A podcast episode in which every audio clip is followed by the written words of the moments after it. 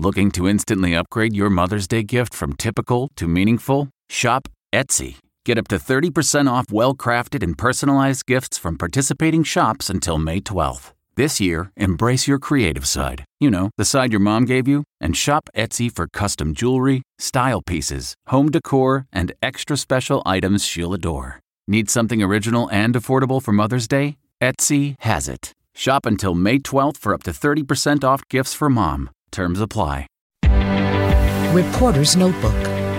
This is Vicki Barker. In 1813, William Debenham invested in a London fabric store, itself founded in 1778. Debenhams would go on to become Britain's biggest department store chain with 124 stores nationwide. Debenhams was where Brits who couldn't afford Harrods shopped for their clothes, you know, real people. But the chain suffered in recent years as more and more Brits bought their clothes through their laptops. And then came the pandemic. Now, its owners have announced the last Debenham stores will close by May 15th. 242 years of British retail history killed off by COVID and the rise of online retailers. I'm Vicki Barker, CBS News.